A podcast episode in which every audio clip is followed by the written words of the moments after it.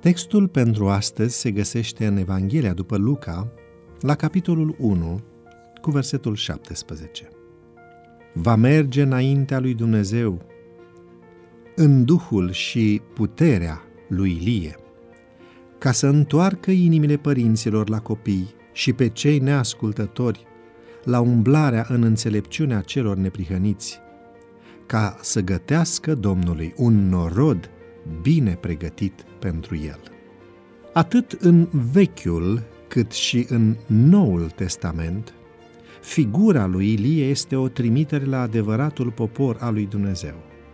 Experiența vieții sale, plină de evenimente miraculoase, rod al unei credințe puternice, curajul său de a denunța păcatele casei regale și ale poporului de căzut, episodul de pe muntele Carmel, unde a sfidat în numele Domnului falsa închinare la idolii canaaniți și a făcut să coboare foc din cer, chiar și descurajarea sa, pe când era la Horeb.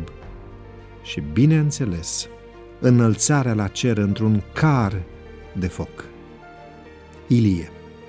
Acest personaj unic al istoriei sfinte ne este prezentat ca un antecedent profetic al lucrării lui Ioan Botezătorul, dar și ca un tip escatologic al poporului lui Dumnezeu din ultimile zile. Astăzi, lumea și multe dintre bisericile creștine rătăcesc pe cărările apostaziei, indiferențe religioase, necredinței și plăcerii perverse de a încălca legea lui Dumnezeu. Ne copleșește o maree sofisticată de rău care camuflează aceleași păcate ca atunci idolatrie, senzualitate obscenă, violență și răzvrătire împotriva lui Dumnezeu. Ca urmare, Dumnezeu are nevoie și astăzi de oameni însuflețiți de Duhul și puterea lui Ilie. La fel ca atunci, Domnul ține în rezervă în Israel șapte mii de bărbați și anume pe toți cei ce nu și-au plecat genunchii înaintea lui Baal și a căror gură nu l-au sărutat, spune Cartea 1 Împărați, capitolul 19, versetul 18. Prin ce se distinge și se manifestă Duhul și puterea lui Ilie? E bună întrebarea, nu? În primul rând, prin indignare și protest față de apostazia generală. În al doilea rând, credință înrădăcinată în puterea lui Dumnezeu. În al treilea rând, talent reformator statornic cu desăvârșire. În al patrulea rând, spirit de rugăciune și devoțiune. În al cincilea rând, curaj invincibil pentru condamnarea răului. În al șaselea rând, mesaj clar și precis. În al șaptelea rând, comportament personal coerent și exemplar.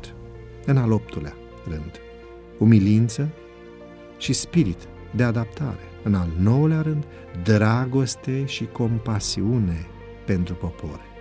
Și în al zecelea rând, in Ilie, un individ dependent de Dumnezeu și nu un supra-om orgolios. Suntem dispuși să ne asumăm în timpurile noastre un rol de conducător asemenea lui Ilie? Dorim să punem darurile pe care le-am primit din partea cerului în serviciul slujirii creștine? Dumnezeu are nevoie de noi și ne va folosi pentru proclamarea cu puterea cuvântului Său. Să acceptăm astăzi provocarea de a răspândi Evanghelia, pentru ca lumea să știe că există în ceruri un Dumnezeu. Ai în fiecare zi versetul zilei, un verset biblic motivațional. Îl găsești pe Instagram, pe Facebook și pe site-ul devoționale.ro Devoționalul audio de astăzi ți-a fost oferit de site-ul devoționale.ro în lectura pastorului Nicu Ionescu. Îți mulțumim că ne urmărești!